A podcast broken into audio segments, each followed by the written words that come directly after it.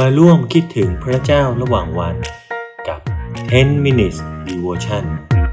ในซีรีส์ 50 เหตุผลที่พระเยซูสิ้นพระชนเพื่อเรา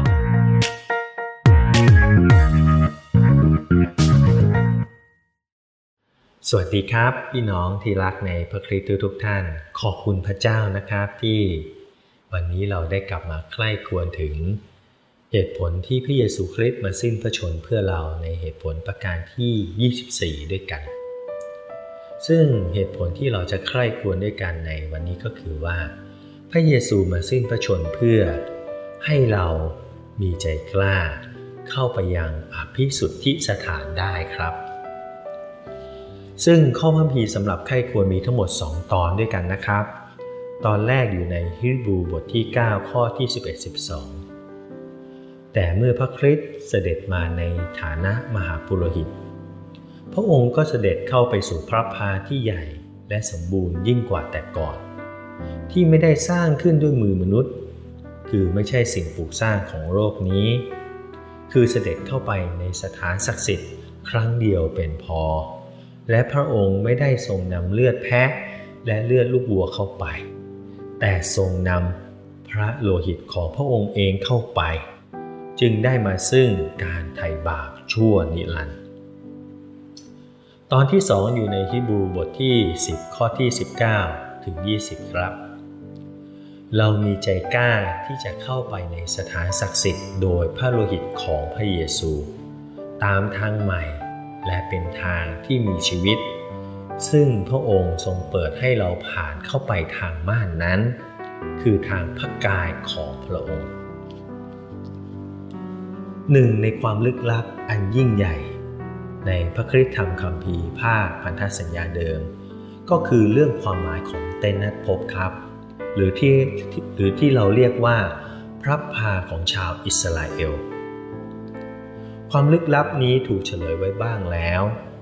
แต่ก็ยังไม่ชัดเจนนะครับ หลังจากที่คนอิสราเอลได้ออกจากประเทศอียิปต์และเดินทางมาถึงภูเขาซีนาย ระเจ้าได้ประทานคำสั่งแก่โมเสสในเรื่องการสร้างเต็นท์ที่สะดวกต่อการขนย้ายคำสั่งของพระเจ้ามาพร้อมกับรายละเอียด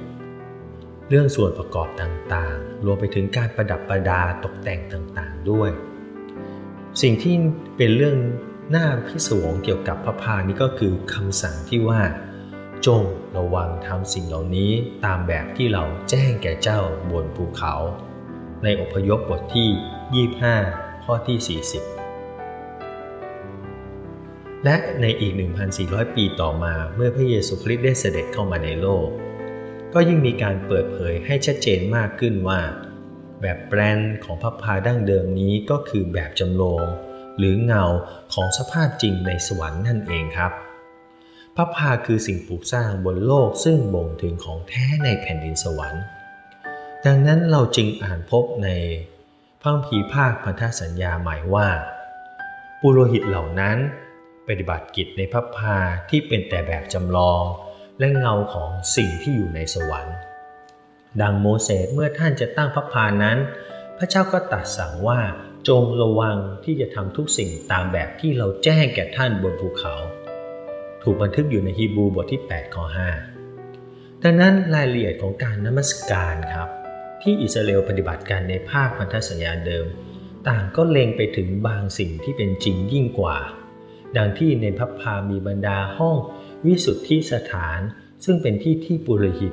นำเลือดสัตว์เข้าไปถวาย แก่พระเจ้าครั้งแล้วครั้งเล่า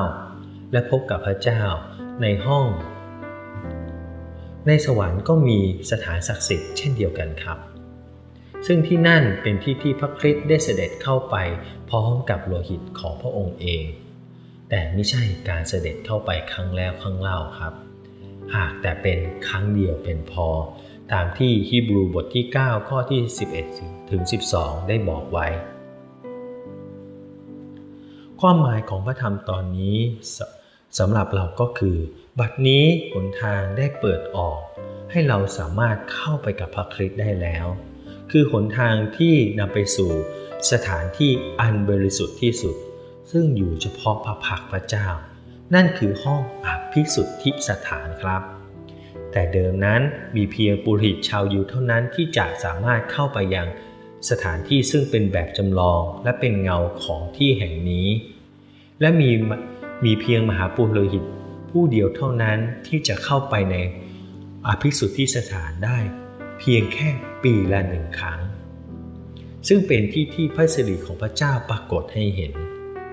ณ สถานที่แห่งนี้ยังมีม่านปกป้องห่วงห้ามพระสิริของพระเจ้าไว้ด้วยครับ พระมีบอกว่า เมื่อพระเยซูคริสต์ทรงหายใจเป็นครั้งสุดท้ายที่บนกางเขนนั้น ม่านในพระวิหารก็ฉีกขาดออก เป็นสองท่อนตั้งแต่บนตลอดล่าง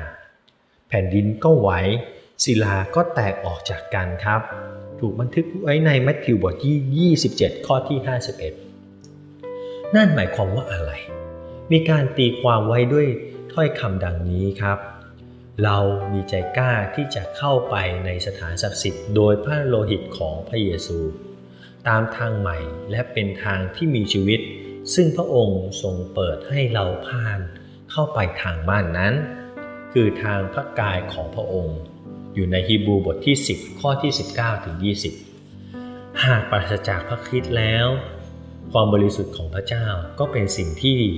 จำต้องถูกปกป้องไว้จากเราครับ ไม่เช่นนั้นแล้วพระเกียรติของพระเจ้าจะถูกลบหลู่และเราก็จะถูกเผาผลาญทำลายเพราะบาปของเรานั่นเอง แต่โดยทางพระเยซูคริสต์บัดนี้เราสามารถเข้ามาใกล้ และหัวใจของเราจะได้ดื่มด่ำ ในรัศมีในความงาม อันเต็มบริบูรณ์ด้วยความบริสุทธิ์ของพระเจ้า พระองค์จะไม่ทรงถูกหลูพระเกียรติและเราก็จะไม่ถูกเผาผลาญชีวิต พระคิดได้เป็นผู้ปกป้องเราไว้ครับ พระเจ้าจึงยังทรงได้รับพระเกียรติและเราก็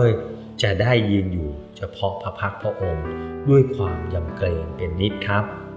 ดังนั้นอย่ากกลัวที่จะเข้ามา แต่จงเข้ามา หาพระองค์ทางพระเยซูคริสต์ครับ เข้ามาด้วยใจยำเกรงด้วยใจขอบพระคุณ ที่พระโลหิตของพระองค์ชำระเราให้บริสุทธิ์ เราถึงเข้าไปสู่อภิสุทธิสถาน เข้าไปยืนอยู่ต่อหน้าพระพักพระเจ้าได้ เข้าไปนมัสการพระเจ้าหน้าต่อหน้าได้ ขอบคุณพระเจ้านะครับ โดยพระโลหิตของพระองค์ เราสามารถเข้าไปสู่สถานศักดิ์สิทธิ์ที่พระบิดาทรงสถิตอยู่ได้ ขอบคุณพระเจ้า โดยพระโลหิตของพระคริสต์พระองค์เข้ามาอยู่ในเราที่เป็นพระกายของพระองค์ ขอบคุณพระเจ้าครับ และพบกันใหม่พรุ่งนี้ครับ